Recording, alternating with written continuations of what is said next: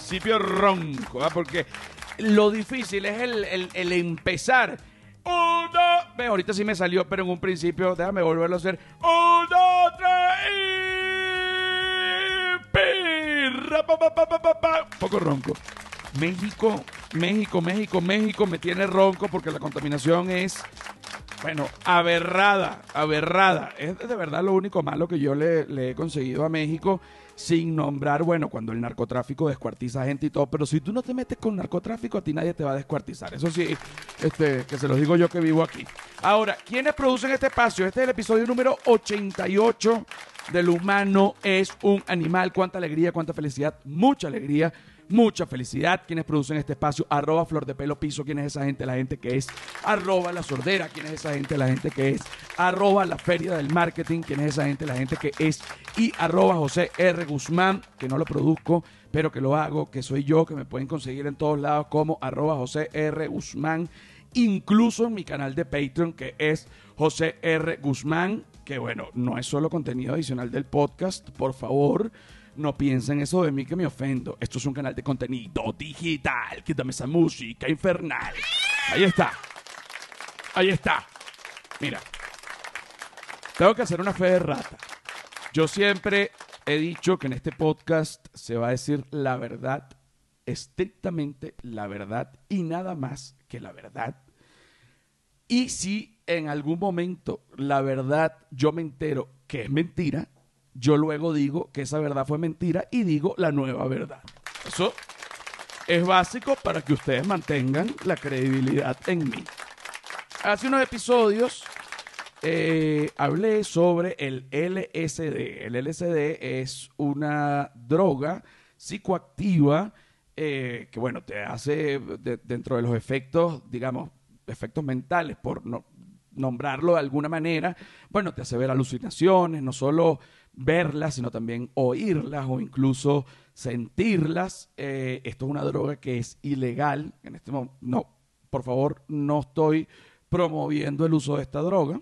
Sin embargo, en Netflix hay un documental eh, que, en donde dan una lista larga de personas famosísimas y sumamente exitosas que han consumido en algún momento esta droga, ¿ok?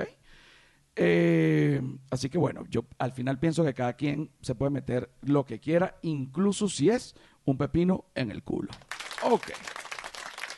Pero en aquella oportunidad, en aquella oportunidad, yo quise contar la historia del LSD y yo conté una historia que yo recordaba en mi cabeza y les voy a explicar esto. El cerebro muchas veces completa cosas, o sea, está ya requete comprobado que uno ve un punto en específico y que el cerebro completa la imagen como en un 20% de lo que tú estás viendo. O sea, ¿qué quiere decir esto? Que a lo mejor hay cositas que estás viendo que realmente no las estás viendo. ¿Ok? Ahora, eso también pasa con los cuentos. Yo comencé a echar este cuento eh, sobre la historia del LSD y dije que este era un científico holandés de apellido Hoffman, el Dr. Hoffman, hasta ahí estamos bien. Y dije que él estaba buscando un fármaco para conectarse con el subconsciente, cosa que es ridículamente mentira. Eso no es así. Él estaba investigando para conseguir un fármaco para el corazón, para tratar unas arritmias, una cosa cardíaca, nada que ver con el subconsciente. Luego yo dije, abro un paréntesis, ¿qué bolas tengo yo? Te invento. Un invento, esta vaina es una mentira. Que ese tipo se chupó un, un, un gotero. Yo esto, ah, espérate, yo volví a leer esta historia y esto también es mentira. Me doy cuenta de que es mentira porque además un oyente eh, o un vidente del podcast dice, oye, me siento un poco bruja, pero José lo que dio fue desinformación del LSD. Y yo le respondo, amigo, nada bruja. Si usted considera que algo aquí es incorrecto, usted lo dice en los comentarios y yo lo corrijo. Efectivamente me dice, es que es incorrecto porque, y me echa esta historia, que el doctor Hoffman lo que quería era tratar un fármaco, digamos, para afecciones cardíacas y que de manera accidental, eh, digamos, había sufrido los efectos y cuando había este, pues documentado en una especie de diario que él tenía, decía que se sentía como, como una especie de mareo, pero con, con un efecto bueno, se sentía raro, pero que no era, que no era, que no era desagradable. ¡Coño! Doctor Hoffman, a le gusta. Bueno, al doctor Hoffman le gusta. Bueno, le gusta lo que le gustaba. ¿ah? Entonces, varias cosas aquí. Primero, el doctor Hoffman no estaba buscando un fármaco para conectarse con el subconsciente. Segundo, el doctor Hoffman no se chupó un gotero de LSD. Pero, para poder hablar con propiedad de esto, tenemos a nuestra experta en el doctor Hoffman, Silvia Patricia. ¿Cómo estás? ¿Qué tal? ¿Cómo te va? Muy bien. Me gusta que estés aquí. Eh, la gente cada vez está pidiendo más que se te pueda ver la cara, ah, porque recordemos que hay gente que solo oye el podcast, por ejemplo, por Spotify o por Google Podcast o por Apple Podcast, pero la gente que lo ve por YouTube quiere ver a Silvia Patricia. Entonces, eso, eso, eso me da más ganas de que no salga. Pero no por mal, no por mal, ¿no? Sino para que la gente te quiera ver y te quiera ver, tú te cotizas en el mercado y luego cuando sales es un evento. ¿Qué piensas tú al respecto de esto? No, me parecen bien. A ti no te gusta mucho salir, No, no me siento muy cómodo. pero tú eres muy, muy guapa. Pero Gracias. bueno, ya después hablamos de eso. Ok. Ok. ¿Tú me puedes poner un piano para hablar de la historia del Dr. Hoffman, por favor? sí, claro. A mí me gusta mucho siempre ambientar las historias porque pienso que de esa manera se graban mejor en el cerebro y cuando tú estés hablando, oye, te estés tomando unos tragos con una chica, con un chico o con un chique, tú dices, tú sabes la historia del LSD, la aprendí en el humano es un animal. Suéltalo allí. Oye, súbele, súbele dos. Ya, ya, ya. Doctor Hoffman, LSD. Ah. Dime cómo fue la historia. Bueno, eh, el doctor Hoffman no es holandés, es suizo. Ok, esa es otra cosa que tenía que eh, corregir. Oh, ya. Es, es, es que además otra fe de rata. Yo dije en otro episodio que en Holanda casi no robaban bicicletas de tantas que habían y me dijeron, tú eres loco, Ramón. En Holanda roban demasiado bicicletas, te lo digo yo que vivo en Ámsterdam. Otra fe de rata. Esta es la fe de rata, papá. Bueno, eh, eh, el doctor Albert Hoffman, eh, suizo, eh, fue el que sintetizó el LSD en 1943, en plena época de guerra, además, cabe acotar. Este, mientras trabajaba para la compañía... Me gusta tu cultura general, Sí. porque todo lo que es entre el 39 y el 45 tú puedes decir época de guerra, además. Correcto.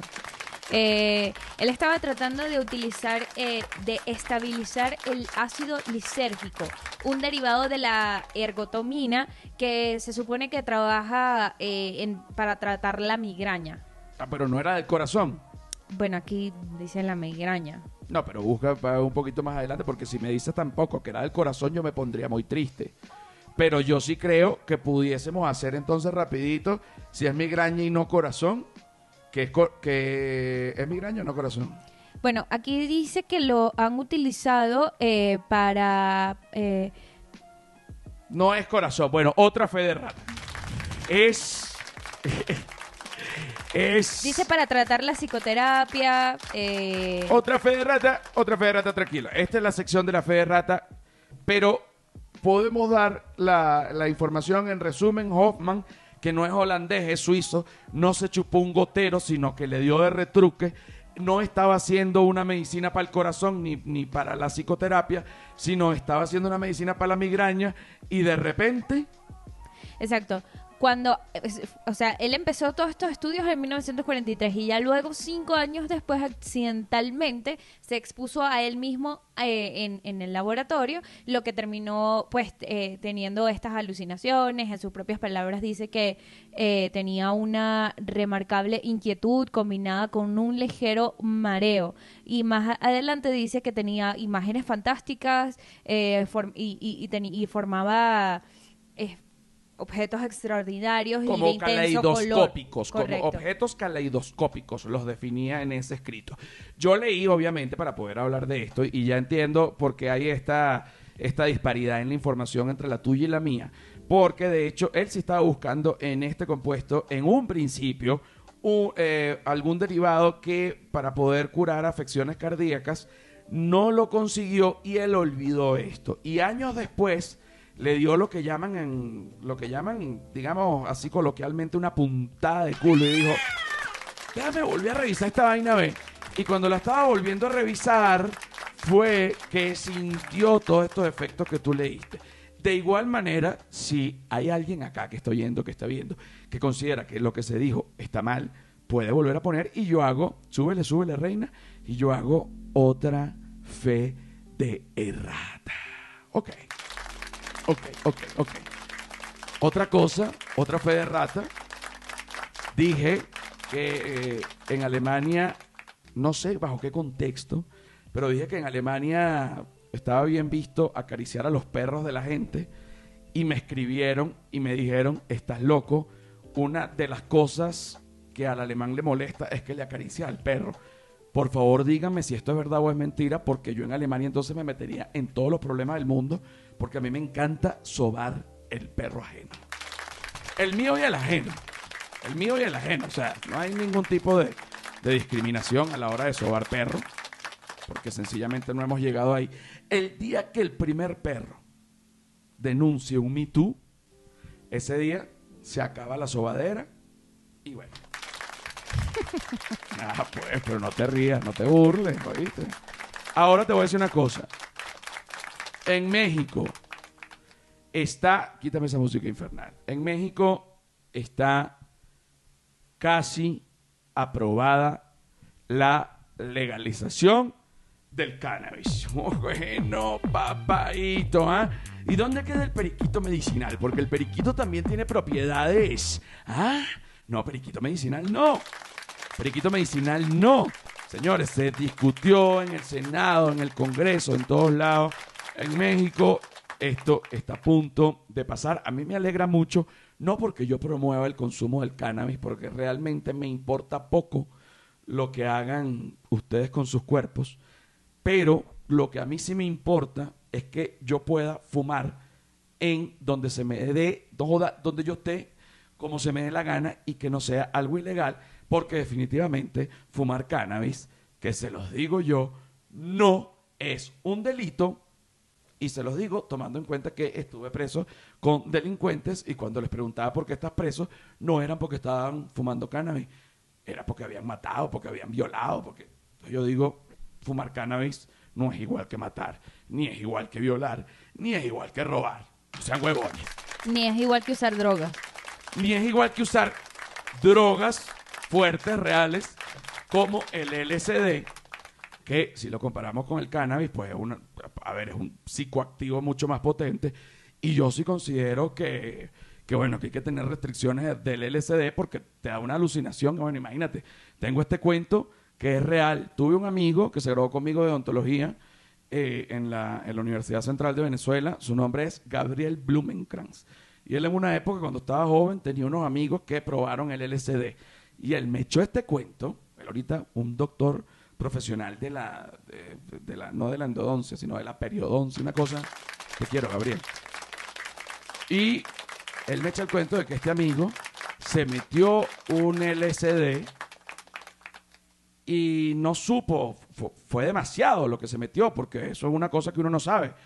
Este, cuánto te vas a meter, cuánto es la dosis que te sirve, cuánto es la dosis que no te sirve. Además, en qué laboratorio están haciendo eso, quién está haciendo esto. Entonces, hay que tener mucho cuidado con, con varias cosas allí, pero este, esta persona se metió el LSD, se lo mete debajo de la lengua. Al poco tiempo comienza a alucinar, se sintió un poco asustado porque era demasiada, digamos, demasiado el efecto.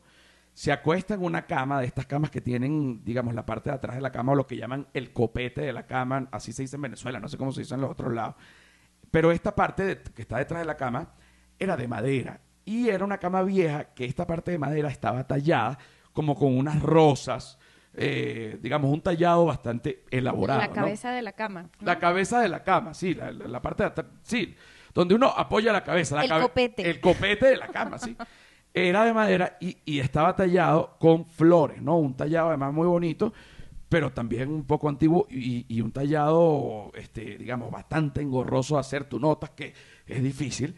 Y como este muchacho se había metido el LCD, se pone a ver este tallado y de repente vio que una de estas rosas lo fue a morder como si fuera una culebra, así, y él se asustó mucho, se lanzó por una ventana y era un primer piso, cayó en planta baja, en grama, o sea, en tierra, se fracturó cinco costillas. Si hubiese estado en un noveno piso, se mata. Entonces, por eso les digo, si se van a meter el LCD, no se pongan a ver copete de la cama. Pero bueno, por otro lado, ya están a punto de legalizar el cannabis en, acá en México. Creo que eh, falta, no, el término no es una vuelta, pero falta ser aprobada, digamos, en su última etapa. Y para hablar de verdad como es, tenemos a nuestra experta en última etapa, Silvia Patricia. ¿Cómo estás? ¿Qué tal? Tenemos la información sobre el cannabis, que además yo me tomé la libertad y me tomé la tarea de ver la discusión y entonces están eh, los diputados que están a favor y que alegan a favor, los diputados que están en contra, alegan en contra, los diputados tienen unas reglas para hablar, tienen siete minutos y luego se discute si lo que dijo el diputado se objeta o no. Entonces, dentro de estos siete minutos, una diputada que está en contra del cannabis, eh, bueno, se pone a decir este tipo de cosas que definitivamente es una desinformación, una ignorancia y una locura desde cualquier punto de vista. ¿La tienes allí? A ver. Con tres mordidas de un paquete de chocolate con 550 miligramos de marihuana, de concentrado de, H, de THC, una persona podría estar en un viaje durante cuatro días. ¿Eso es lo que quieren? ¿Eso es lo que quieren? Oye, si eso fuese así, que me llamen en donde venden ese pastel de chocolate, porque yo mismo voy a ver está ese viaje de cuatro días. Mira, eso que está diciendo esa muchacha es completamente mentira. Eh, eso no es así. No ha habido un viaje de más de dos horas eh, por cannabis, por Dios. Eh, Pero que a qué llaman viaje. O Tampoco- sea, tampoco, eh, hay porque- un punto aquí interesante que, que yo que yo no lo tenía muy claro, pero ya la ONU considera el cannabis como medicinal. O sea, ya por ese lado eh, ya deberían estar un poco más abiertos todo el mundo que, que todavía considera que, que el cannabis es una droga eh, negativa. Bueno, y te voy a decir una cosa. Ahorita en este momento yo estoy bajo los efectos de todos los cannabis, el CBD y el THC. El CBD medicina, que es legal, me tomé mi pastilla para la ansiedad y también fumé mi cannabis, pues estoy en un país que esto ya está legalizado, hermano. A mí no me vengan. Bueno, Ahora, ahora te digo, ahora te digo. Yo estoy hablando normal, estoy trabajando, estoy grabando, pero si yo hubiese tomado alcohol, yo no pudiese hacer esto. Bueno, pues tú, tú, tú hablando como bueno, Magali, pero si no he tomado. bueno, pues vamos a grabar, porque esto te lo digo yo, yo que he fumado y he tomado, el efecto corporal del alcohol es mucho más nocivo en el cuerpo que el del cannabis y el efecto corporal del cigarrillo es mucho más nocivo que el del cannabis. No se los digo yo porque quiero que fumen, me sabe a culo lo que hagan con sus vidas. Se los digo yo porque es una verdad. En México se avanza a toda velocidad con respecto a la legalización del cannabis cosa que me fascina porque nos dejamos de hipocresías y ridiculeces y que básicamente la gente puede hacer lo que se le dé la gana, tomando en cuenta que el cannabis pues tiene peor, mm, muchos, muchos, muchos menos efectos lamentables, terribles, mortuorios que el alcohol y el cigarrillo. Así que, ¿de qué estamos hablando, José Gabriel? Porque yo nunca he visto a alguien que se fume un porro y le pegue a la mujer.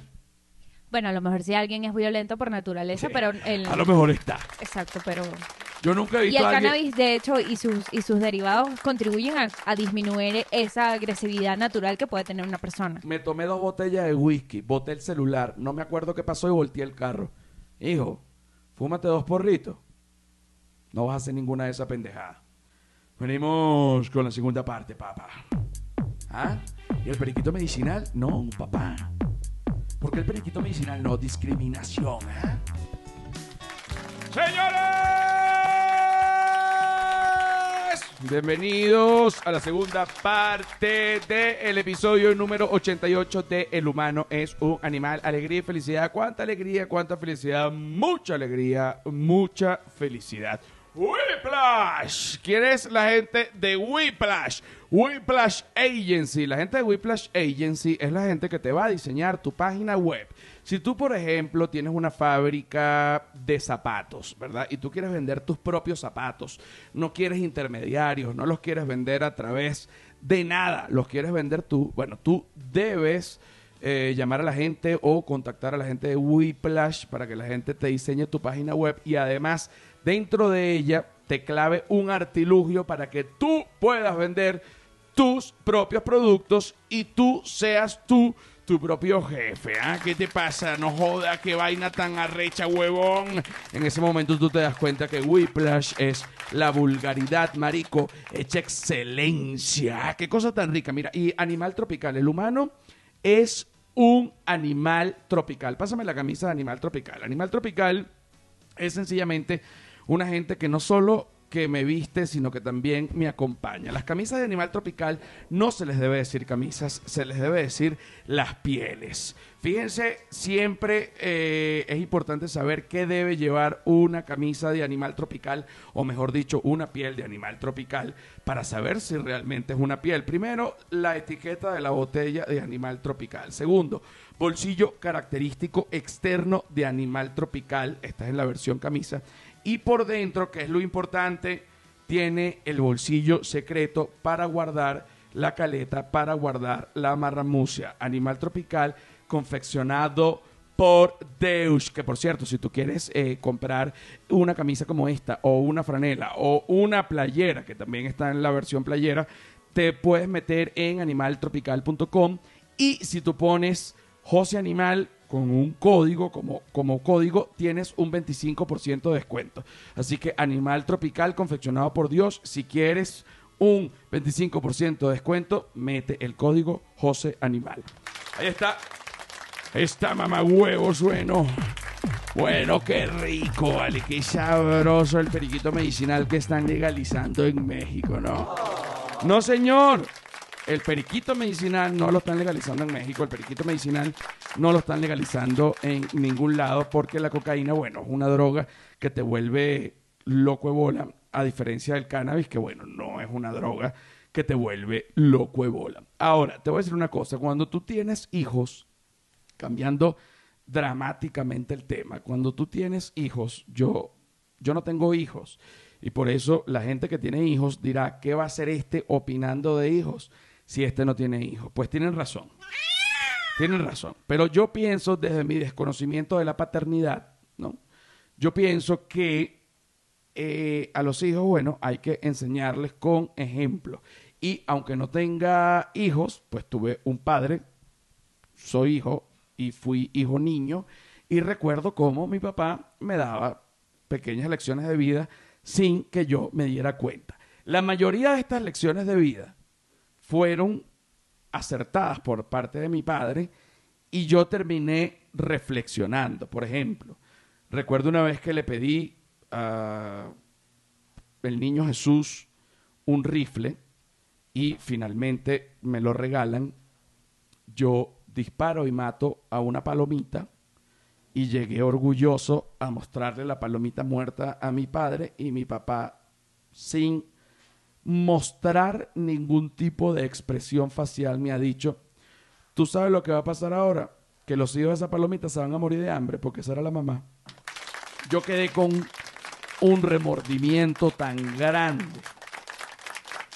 Dije, yo más nunca vuelvo a matar ningún animal y ahí entendí, por ejemplo, que la caza no era mi hobby, no era lo mío, porque entendí que a lo mejor ese animal que yo estaba matando era la mamá de unos cachorros de lo que sea y eso a mí me generó mucha angustia, no lo volví a hacer. Punto para mi padre, lección de vida aprobada. Luego un día intenta darme otra lección de vida. Mi mamá estaba enferma del corazón, aún no había muerto y se necesitaban donantes de sangre. Yo era un niño, tenía como nueve años, yo no podía donar porque era un niño, pero yo le tenía terror, todavía le tengo terror a las agujas, y mi papá me dijo, acompáñame a donar sangre para tu mamá para que tú veas que eso es una tontería, para que se te quite el miedo. No, yo no quiero ir, ve para que tú veas. Entramos a la sala de donar sangre, donde es el laboratorio allí. A mi papá lo acuestan en una camilla y entonces él me iba narrando lo que le iban haciendo. Primero aquí, mira, me van a poner la, la, la liga, el elástico en el brazo, ¿verdad, doctora? Sí, no hay, sin ningún problema. Mira, hasta aquí estamos bien, es nada de esto. Ahorita me van a poner la aguja. Aquí está, se ve la vena, buscamos la vena, mira cómo me van a poner la aguja. Yo miro para otro lado y no le paro a eso. Eso es un pinchazo. Mi papá mira para otro lado. Efectivamente, la doctora le mete la aguja. Mi papá vuelve a voltear, se ve la aguja metida y dice, ya la aguja está lista, ya de aquí para allá es una mantequilla, porque de aquí para allá ya no hay más dolor, más nada. Y fíjate que empieza a salir la sangre por la manguerita. Efectivamente, yo estoy viendo el, José Niño, empieza a salir la sangre por la manguerita y de repente mi papá, fíjate cómo empieza a salir y queda desmayado en la camilla. La doctora se desmayó el paciente. Traiga, espérate, páralo. Pon en posición supina. Un momento, un momento, pero para la Oye, aquel desastre. Y yo como niño dije, no sea huevón, yo no quiero que me pase. Fue terrible. Una enseñanza. Mi papá entró como en un, un desmayo, un síncope, cuando me está diciendo que nada de eso dolía, eso era una tontería y cae pálido y luego echa como una espumita por la boca y después se levanta.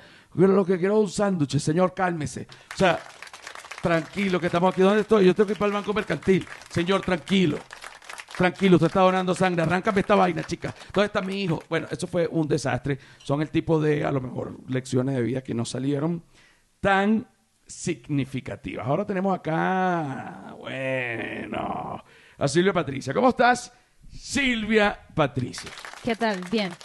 Mira, tenemos una lista, para la gente que quiera irse de vacaciones, tenemos una, una lista eh, corta de países a los que se puede ir eh, como turista, ¿no? Y tenemos esta lista, tú puedes poner una, alguna cosita que sea como una música como de turista o alguna cosa, porque a mí siempre me gusta, bueno, mira, y el periquito medicinal, entonces, no, no, señor, no solo es el cannabis.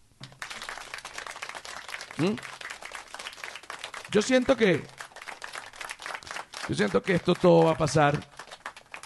Y que, bueno, un día todo este vuelo de que el cannabis es una droga maldita y mortal eh, va a pasar. Y algún día, pues, esto va a ser legal. No creo que en China, no creo que en China. En China el cannabis no es legal. Y no hay avances en eso tampoco. En Rusia, tengo entendido, en Rusia, tengo entendido que el cannabis tampoco es legal. Y te voy a decir una cosa, yo estuve preso en Texas y fue horrible. Pero estoy seguro que estar preso en China y estar preso en Rusia es peor. Ahora, con esta música de turistas, de turistas felices, vamos a nombrar la lista de países de, de, no de peor, pero digamos, del, del menos positivo al más positivo en cuanto a turismo. Bueno, esta es una lista de 10 países que consideran que son los, eh, los más hospitalarios y, los que mejor eh, tienen servicio al turista. en el número 10 está Suiza. Pero no es el que más. Ahora, de noveno. Eh, está Canadá. Ajá, Canadá, Estados Unidos dice que Canadá son unos aburridos, Canadá dice que Estados Unidos son unos locos, eh, pero bueno, Canadá de verdad es un lugar, primero el cannabis es legal. Sí, en todo el país. Qué rico. Hay lugares que se puede fumar en, en, áreas públicas y hay otros que no, pero bueno. Eso es normal, en verdad, nadie eh, debería fumar en áreas públicas, lo digo por, por molestar a otro con el humo, más que por un prejuicio pendejo. ¿Qué otro país? El número 8 está Italia. Italia no he ido, me encantaría, mamá mía, comer toda la pasta, comer toda la pizza, comer toda la burrata. Eh, y en Italia tengo entendido que aunque es Europa, la idiosincrasia de alguna manera es muy latinoamericana, lo alegre, muy como muy parecido al tropicaribe sin ser tropicaribe, lo digo en el estado de ánimo alegre. En Estados Unidos es el número 6 y la mayoría de los visitantes son canadienses. Entonces me pone a pensar qué pasa en Canadá, porque como Canadá es tan aburrido, los canadienses van a buscar candela a Estados Unidos. Porque si hay algo que es divertido, por ejemplo, en Nueva York, una noche en Nueva York, yo te digo, coño, divertido, pero también una noche en Toronto, una noche en Ottawa, quien quita, ¿no? ¿Qué otro país? Eh, de 4 está el, perdón, de 5 está el Reino Unido. Ok, el Reino Unido que casi yo fui. recibe anualmente casi 7 millones de visitantes. Me fascina, aplauso, me encanta. De 4 está Japón y la mayoría de sus eh, visitantes turistas vienen de China. Ok, no he ido, pero me encantaría ir. De tercero, Alemania. he ido poco tiempo. Fui a Berlín y terminé en un bar gay que se llamaba Melancolía. Qué susto. Y particularmente en Alemania, los propios alemanes hacen mucho turismo dentro del país. Me gusta. Vamos a ir a Alemania. Hay que ir a Alemania. Francia está del número 2. Fui a Francia también, pero prefiero Alemania. Y de número 1 está España con más de 75 millones de personas que visitan el país anualmente. Pero es que España es una cosa deliciosa. Es maravilloso. España es una cosa maravillosa. España, de verdad, yo te digo. El que si no está es Rusia, porque de pronto en Rusia te pueden dar dos cachazos. Ellos tomaron mal que uno tomara una foto. Ah, tú vienes mandado por el imperio. ¿Qué imperio, chicos? Si yo no tengo nada que ver, espérate, te meten un palo por el culo, te meten preso. Sí. En Rusia lo que sí hay es una de las personas con el pene más grande del mundo. No, de Rusia viene la persona con el pene más grande del mundo que se llama. Quita esta música y pongo una canción rusa, porque vale la pena. La persona con el pene más grande del mundo en la historia del mundo, muchas gracias, que se tenga conocimiento y que además esté el pene, porque el pene está conservado en un museo, metido en un frasco, eh, es el pene de Grigori Rasputin, que es un monje ruso que gracias a él, entre otro pocotón de cosas, bueno, cayó pues eh, el zar Nicolás II con toda su familia y los ametrallaron a todos como unos locos. Y cuenta la leyenda que la hija Anastasia quedó viva gracias a que se guardó unas joyas en su vestido y por eso los tiros no pudieron penetrar bien, ella se pudo escapar y había una señora luego en Estados Unidos que decía que ella era Anastasia. Hicieron pruebas de ADN y dijeron, señora, usted no es Anastasia. Yo sufrí. Pues yo quería que fuera. Pero la señora, aunque con pruebas de ADN dijeron que no, la señora sabía cosas que no tenía que saber. Y no había manera de que la supiera y eran cosas que eran verdades. Entonces, no era, pero era este tipo de, de- problemas. Ahora, con respecto a Gregory Rasputin, fue un monje que se dice que cogió a la zarina. No lo, no lo sé. Se dice que cogió a todas las amigas de la zarina, no a todas, pero cogió varias. Sí, bueno, se supone que era un monje místico que, que curaba eh, eh, eh, enfermedades de mente, depresiones y tal, no sé qué, y al final, bueno, lo que hacía era que se las clavaba todas. Y, co- y con los dedos, las mujeres decían, describían los dedos de Rasputín como palos que echaban corriente. Yo dije, bichío, Dios mío, vuélveme a poner, pues vamos a seguir hablando de Gregory Rasputín. Gregory Rasputín, no, suelta esa, suelta, déjala, esta está bella. Gregory Rasputín, además, cuando lo fueron a asesinar, porque el zar estaba hasta los huevos de Rasputín, porque Rasputín manipulaba a la mujer, le cogía a las amigas a la mujer. Y además, el hijo del zar, Alexei, el hijo menor, tenía hemofilia y se sentía malito todo el día, un niñito, pobre niñito enfermo. Y el niñito solo se calmaba con Rasputín, por lo que el zar estaba agarrado por las bolas por este monje. La mujer quería que cuidara al niño, el niño quería a Rasputín, la mujer quería a Rasputín. No hay pruebas de que Rasputín haya cogido a la reina, pero hay pruebas de que Rasputín cogió en banda. Bueno, el pene de, de Rasputín eh, medía originalmente 40 centímetros. Mi pene medía 15. ¿Medía o mide? Mide, medía, ya va por 14. No, y te digo, un pene de 40 centímetros no sé dónde lo irás a meter. Qué miedo. Serán un tubo de escape de un carro. Porque o metes nada más cabeza y poquito, porque tú puedes romper ese útero, hermano. O sea, tener el pene así de grande, creo que más bien sería mejor utilizarlo para la defensa personal. El, el- el pene se encuentra expuesto en el Museo de San Petersburgo y dicen que aún se le adjudican poderes mágicos, entre ellos sanar a los hombres con impotencia, solo con el hecho de verlo. Yo no sufro de impotencia, pero me gustaría verlo para ir sobre seguro, ¿no? Como mi, mm, mi médico de las bolas y que el hombre más vulgar del mundo, mi urólogo, me dijo, una vez me dijo, yo le pregunté, mira, ¿y el Viagra? Me dijo, no, hombre, tómate media. Lo que llaman el Viagra recreacional. Y, pero sí te digo una cosa, si te tomas más de media, ese pene está, quiere independizarse, le dicen el cataluño quiere independizarse. No, que yo me voy a estudiar por una universidad, que yo quiero estudiar Derecho. Seas pendejo, tú eres mi pene. Te quedas aquí, deja que se te pase el efecto del Viagra, porque el Viagra es el perico del pene. ¡Oh, yo! El Viagra es el perico del pene. Ay, como el Viagra es medicinal, al final es periquito medicinal. ¡Qué rico! Curiosamente, eh, no es Rasputin el hombre que tiene el pene más grande del mundo. ¿Quién es? Lo tiene London, eh, Lon- perdón, eh, London Silver, que es una estrella, una estrella ah, porno, ¿Cuánto? que tenía eh, 45 centímetros de pene. Yo por un momento pensé que iba a decir London Silva, primo de Manuel Silva. Yo dije, no, porque Manuel Silva eh, tiene el pene grande, pero no le llega a 40 centímetros, jamás y nunca. Tener un pene de 45 centímetros te puede llevar hasta a un mareo en el caso de la erección, porque recordemos que el pene se infla es con la sangre del cuerpo. Si tú tienes que inflar 45 centímetros, bueno, compadre, o sea, póngase también un torniquete en las piernas para que no se me vaya a desmayar, ¿ok? Así que bueno, tenga mucho cuidado. Ahora ponme la música de orangután. De orangután. Orangután es una gente.